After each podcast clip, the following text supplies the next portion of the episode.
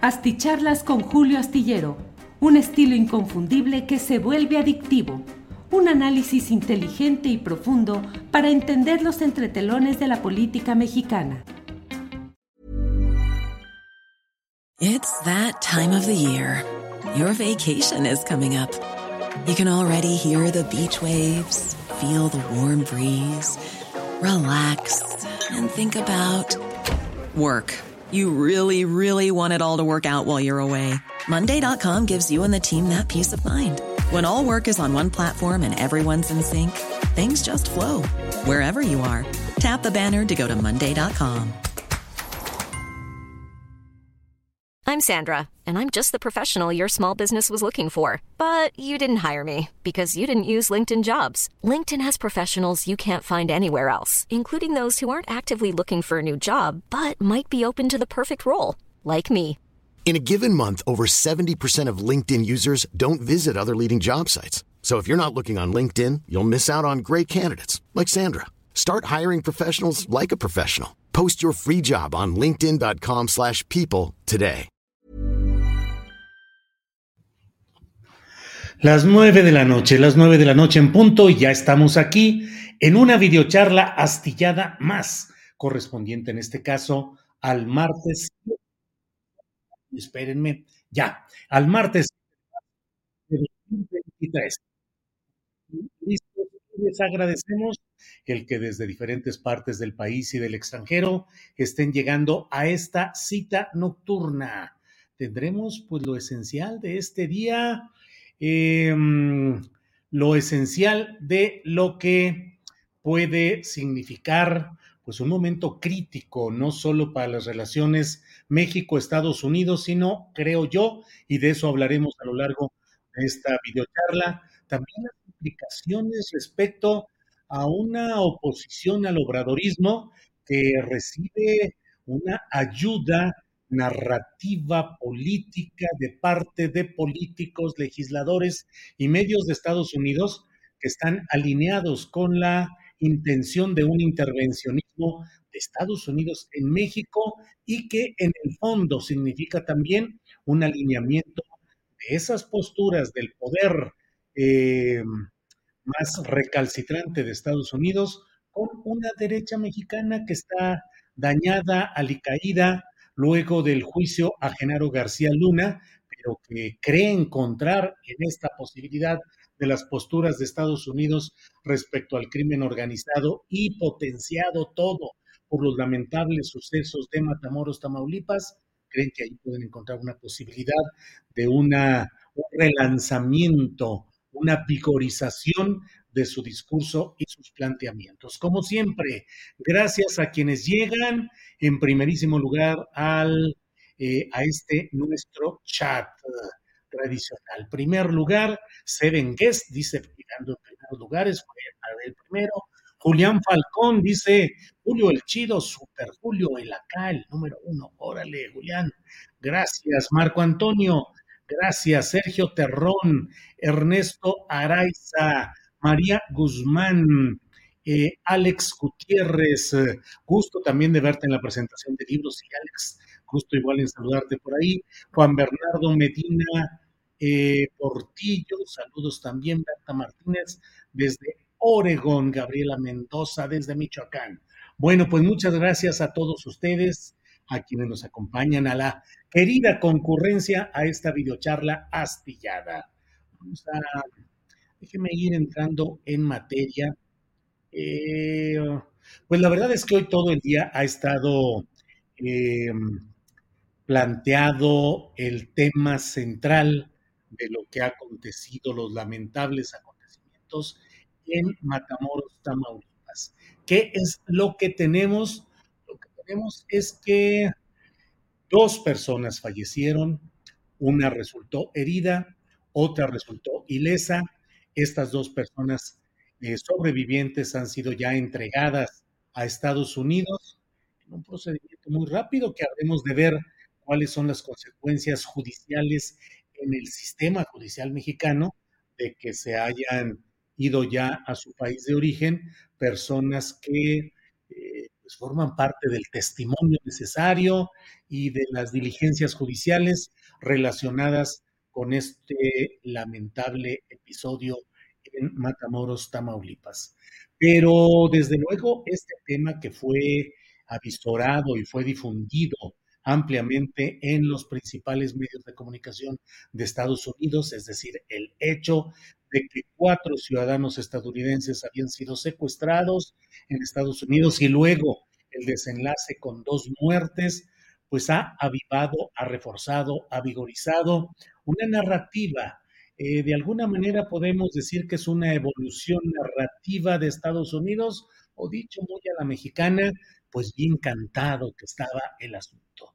Tenemos meses en los cuales se vienen produciendo declaraciones de diferentes espacios de Estados Unidos, mediáticos, empresariales, legislativos, incluso los propios de la Casa Blanca estadounidense, en el sentido de que en México hay una incapacidad de la administración obradorista para enfrentar adecuadamente el crecimiento de los cárteles del narcotráfico y en particular, recordemos que ese fue el objetivo central de la visita del presidente Joe Biden a México en semanas anteriores, fue el hecho de plantear la exigencia de que México frene de manera sustancial el tráfico de drogas hacia Estados Unidos, pero sobre todo el fentanilo, que por diversas circunstancias de costo y de novedad y de otras cosas parecidas, pues está causando una enorme cuota de muertes en Estados Unidos.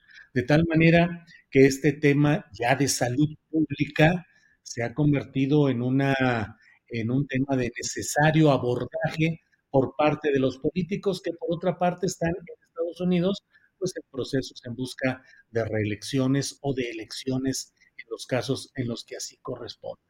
De tal manera que voces sobre todo de republicanos, pero también, como he dicho, del propio gobierno demócrata de Joe Biden, han señalado la exigencia de Estados Unidos y han llegado ya, a partir de lo que hemos visto en Matamoros, al extremo de señalar que México es eh, pues la porción maligna en absoluto de un proceso en el cual ellos, Estados Unidos, pretende escabullir el bulto y dejar toda la responsabilidad en Estados en, en México, diciendo que es de aquí de donde surge el gran problema. Cuando en realidad, y eso no necesita una comprobación mayor porque está a la vista, pues el gran problema también es el alto número de consumidores que hay en Estados Unidos de todo tipo de drogas y el alto poder adquisitivo que hace que siempre que haya esa demanda urgida, imperiosa, también un asunto de seguridad nacional de Estados Unidos que requiere los flujos de estupefacientes para que eh, pues miles y miles y miles de personas puedan estar relativamente en una situación de, eh, de abatimiento, de abatimiento intelectual, de abatimiento físico, y bueno, pues esos personajes eh, dañados por el excesivo consumo de drogas o por el consumo de drogas baratas pero muy dañinas, pues forman parte de un universo estadounidense que en caso de no tener el debido suministro de drogas, se volvería de veras un ejército social eh, desesperado y dispuesto a hacer lo que fuera por conseguir este tipo de productos. De tal manera que en una ecuación que yo he dicho una y otra vez, es una ecuación, es un espejo lo mismo que se culpa de Estados Unidos hacia México en el terreno de la producción o de la introducción de estupefacientes a Estados Unidos, es la otra parte, corresponde también al esquema militar de inteligencia, policíaco, de inspectores y de mil cosas que permiten que esa carga enorme de droga llegue a Estados Unidos y se distribuya y se cobre y se lave el dinero y todo lo que forma parte de un negocio oscuro pero compartido y que tiene tanto de aquí para allá el envío de droga como de allá para acá el envío de las armas que permiten que sobrevivan y que los cárteles del narcotráfico de México puedan imponer su ley en muchos lugares del país y que se sientan capaces de confrontar a las propias fuerzas institucionales mexicanas, por otra parte sumamente infiltradas y también dominadas por los intereses económicos de los cárteles que establecen como regla básica, como casi artículo único de sus leyes o de su ley básica, es decir, plata o plomo. Recibes el dinero que te damos por hacer lo que te decimos o te llenamos de plomo para que en el más allá o donde sea, pues te mantengas firme en la idea de no colaborar con estos grupos empresariales tan prósperos y tan dominantes al mismo tiempo que tan ah, eh, productores de daño social y de muchos de los de la desgracia de la tragicomedia mexicana y de la tragicomedia gringa también. Sin embargo, hoy eh, varias voces, varias voces, ya uno de ellos, un senador republicano, presidente de un comité de justicia, ha llegado al extremo de decir que si no pueden ustedes, si los mexicanos no pueden arreglar su desastre, nosotros lo vamos a arreglar. La promoción que ya no pasa solamente por una iniciativa de algún representante desperdigado por ahí, sino que va cobrando fuerza al interior del aparato institucional de Estados Unidos en busca de aprobar esa visión imperial del gendarme mundial que pretende ser Estados Unidos y que considera que si ellos etiquetan a un grupo, a un cártel, a una organización como organización terrorista extranjera, tienen el derecho a activar mecanismos para eh, hacerse de los bienes económicos, intervenir las finanzas de esos grupos, eh, pero también actuar física directamente contra bienes inmuebles, contra líderes, contra grupos de estos uh, eh, personajes o grupos determinados como terroristas extranjeros mediante acción militar directa de Estados Unidos en territorio extranjero. Es decir, lo que plantean es que Estados Unidos quiere tener la capacidad de entrar con sus Fuerzas Armadas, enviar disparos de misiles, utilizar drones o acaso la intervención directa para castigar y para exterminar, dicen ellos, eh, a grupos que consideran que dañan el interés de Estados Unidos y su seguridad nacional. Todo esto en medio del esquema hipócrita que le he comentado líneas atrás o, momentos atrás de esta plática, en el sentido de que es uh, inextinguible el negocio de las drogas mientras haya esa enorme cantidad de consumidores en Estados Unidos que con una gran capacidad económica son el imán natural para que países latinoamericanos o de cualquier otro lado corran los riesgos que sean, hagan lo que su ingenio les permita para llegar al suministro de lo que están demandando esas grandes cantidades de personas en Estados Unidos y que el aparato de inteligencia más poderoso del mundo no detecta cómo se filtran, cómo se distribuyen, quién manda, quién controla, cuáles son los cárteles gringos, cuáles son los policías y los militares gringos metidos en el ajo. No, no, no. Los malos son los mexicanos, los colombianos, los del sur de la frontera de Estados Unidos. Entonces, pues hay que estar atentos a todo esto. Es preocupante esta postura insistente de, voceros y declarantes de Estados Unidos. Y cierro este comentario, tengo algunos otros de otros temas, pero cierro este comentario mencionándoles, miren, lo que dijo, lo que planteó Ken Salazar, el eh, embajador de México en Estados Unidos.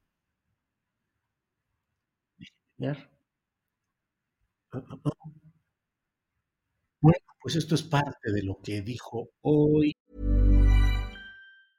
Hiring for your small business? If you're not looking for professionals on LinkedIn, you're looking in the wrong place. That's like looking for your car keys in a fish tank. LinkedIn helps you hire professionals you can't find anywhere else, even those who aren't actively searching for a new job but might be open to the perfect role. In a given month, over 70% of LinkedIn users don't even visit other leading job sites. So start looking in the right place. With LinkedIn, you can hire professionals like a professional. Post your free job on linkedin.com slash people today. Hey, it's Ryan Reynolds, and I'm here with Keith, co-star of my upcoming film, If, only in theaters May 17th. Do you want to tell people the big news?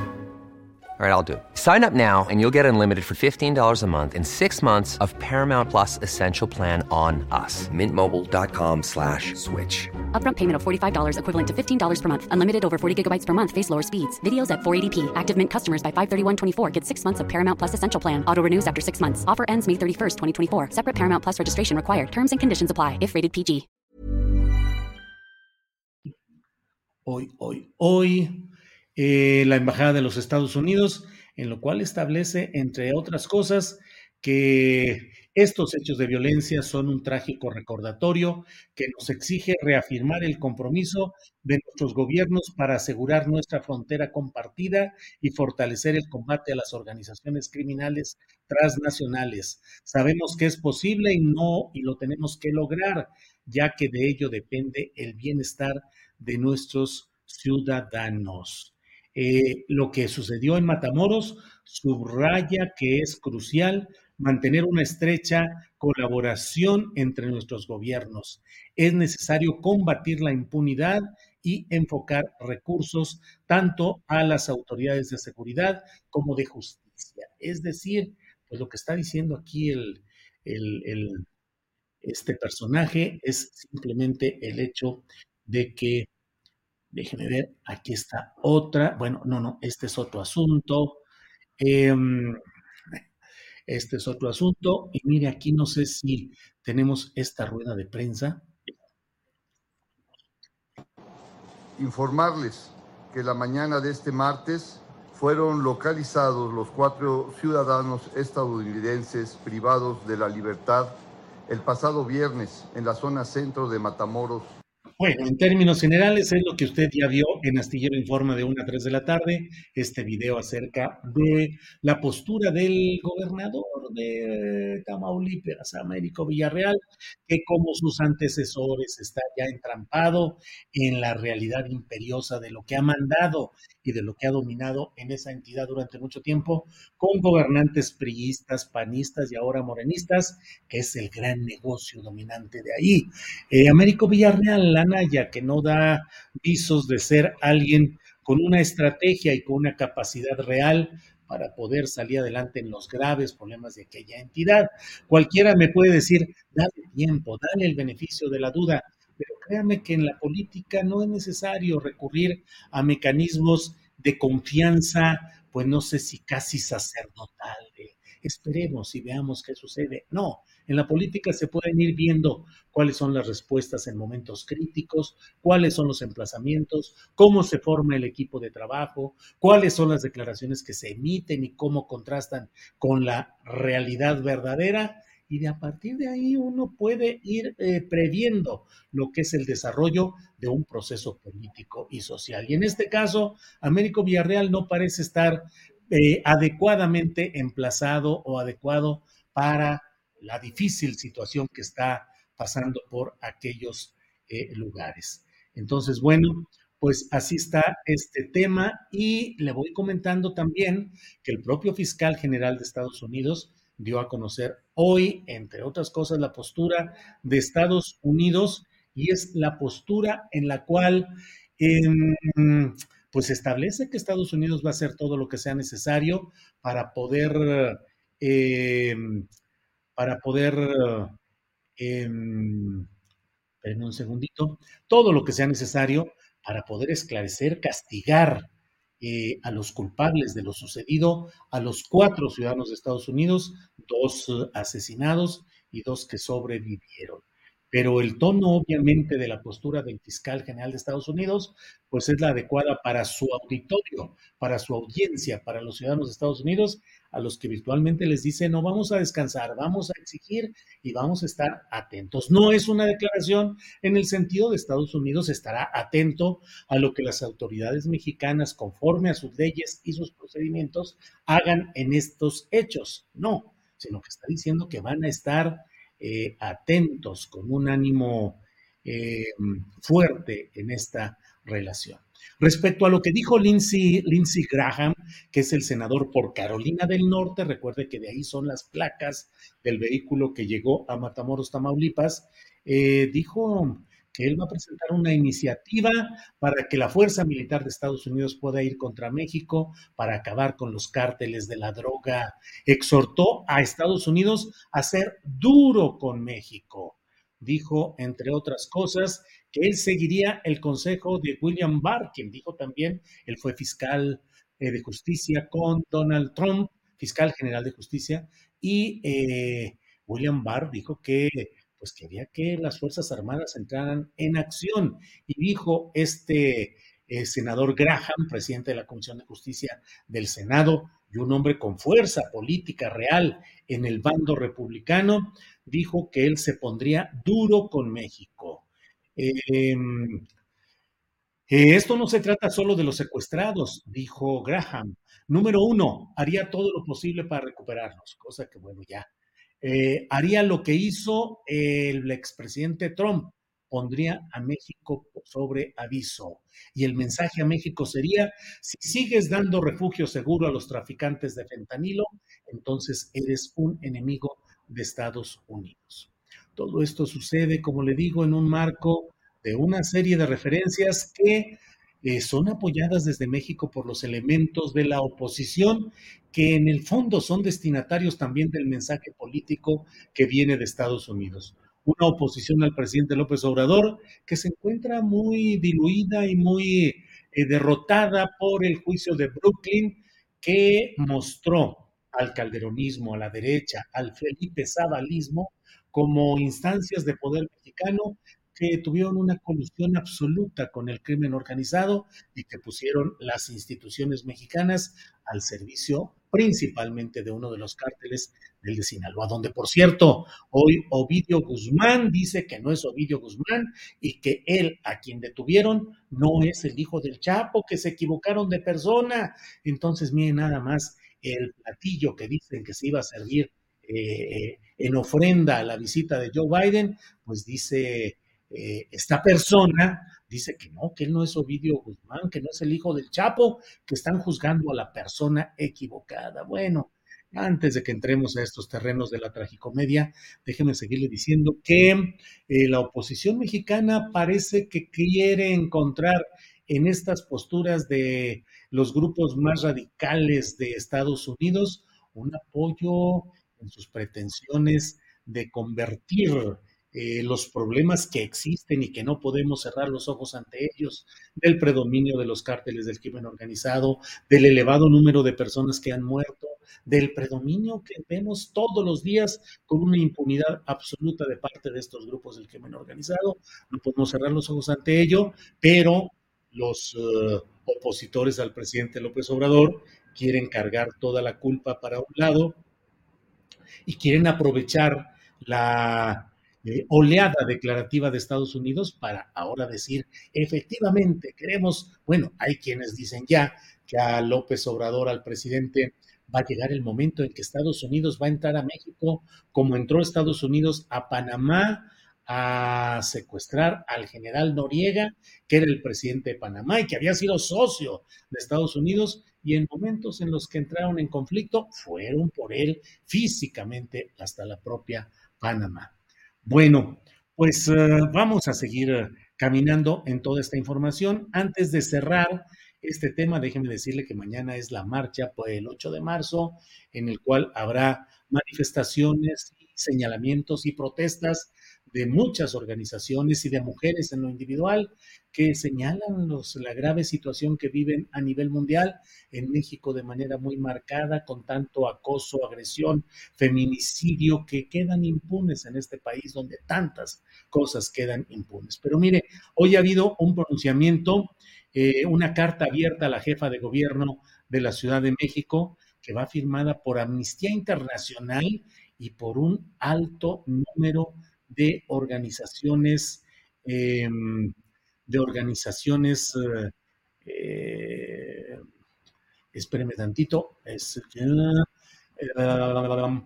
bueno, de, varias organizaciones defensoras de derechos civiles, de derechos humanos y de periodismo.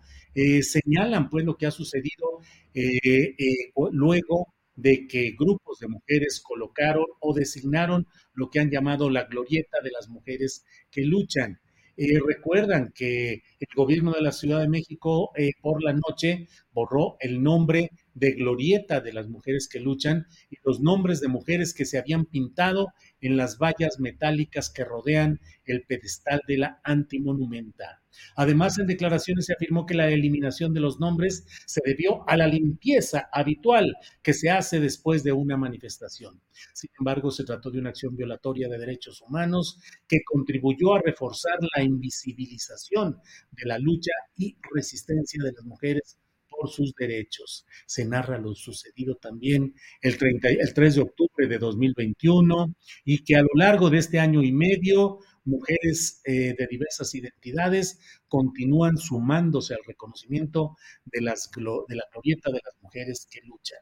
Sin embargo, dice este comunicado que, como le digo, firman Amnistía Internacional y decenas y decenas de organizaciones, dicen que eh, el día de hoy la glorieta de las mujeres que luchan se ha convertido en el punto de encuentro para la realización de marchas emblemáticas como, eh, bueno, varias de ellas. Sin embargo, vemos con mucha preocupación que el gobierno de la Ciudad de México no reconoce el valor de la movilización social de mujeres. Por todo ello, piden reconocer el papel que las mujeres han tenido en la historia reciente de México, respetar como un acto de restitución, reparación y dignificación la colocación y mantenimiento permanente e incondicional de la antimonumenta de la mujer llamada justicia y de la glorieta de las mujeres que luchan. Piden también renombrar formalmente a la exglorieta de Colón como la glorieta de las mujeres que luchan y escuchar y atender diligentemente las demandas de quienes ahí se manifiestan. Esto lo firman un montón de colectivos que aquí podemos ir viendo a lo largo de esta eh, exposición que se ha ido haciendo. Aquí están varios de los nombres de estas organizaciones, de estas agrupaciones. Em, es una protesta en un momento en el cual pues se están organizando y preparando todos estos grupos para eh, la, eh, la, marcha del 8 de marzo, que es una marcha simbólica y que va a agrupar mucho de lo que se ha vivido y se está eh, luchando en este terreno. Como pueden ver ustedes, son muchos los colectivos, ahí vamos avanzando en la exposición de ellos y pues con muchos eh, comentarios de parte de estas organizaciones. Veo algunos eh, comentarios que dicen, em, José Guadalupe Armenta dice que vayan y, pantarra, y pintarrajeen sus casas o la de los panistas. Alguien terrestre dice, detrás de sacarte el pan. Bueno, no sé si ya, bueno, pero aquí están pues ya los comentarios, detrás de esa carta el pan, y como eso, Miriam, Miriam Gómez César dice, suscribo el comunicado de la antimonumenta. Bueno, pues muchas gracias por su atención. Agradezco mucho el que hayan acompañado en nuestro programa, esta videocharla de hoy. Nos vemos mañana de 1 a 3 en Astillero Informa. Y por esta ocasión, muchas gracias y nos vemos con más información ya muy pronto. Buenas noches, gracias. Para que te enteres de las nuevas asticharlas, suscríbete y dale follow en Apple, Spotify, Amazon Music, Google o donde sea que escuches podcast. Te invitamos a visitar nuestra página julioastillero.com.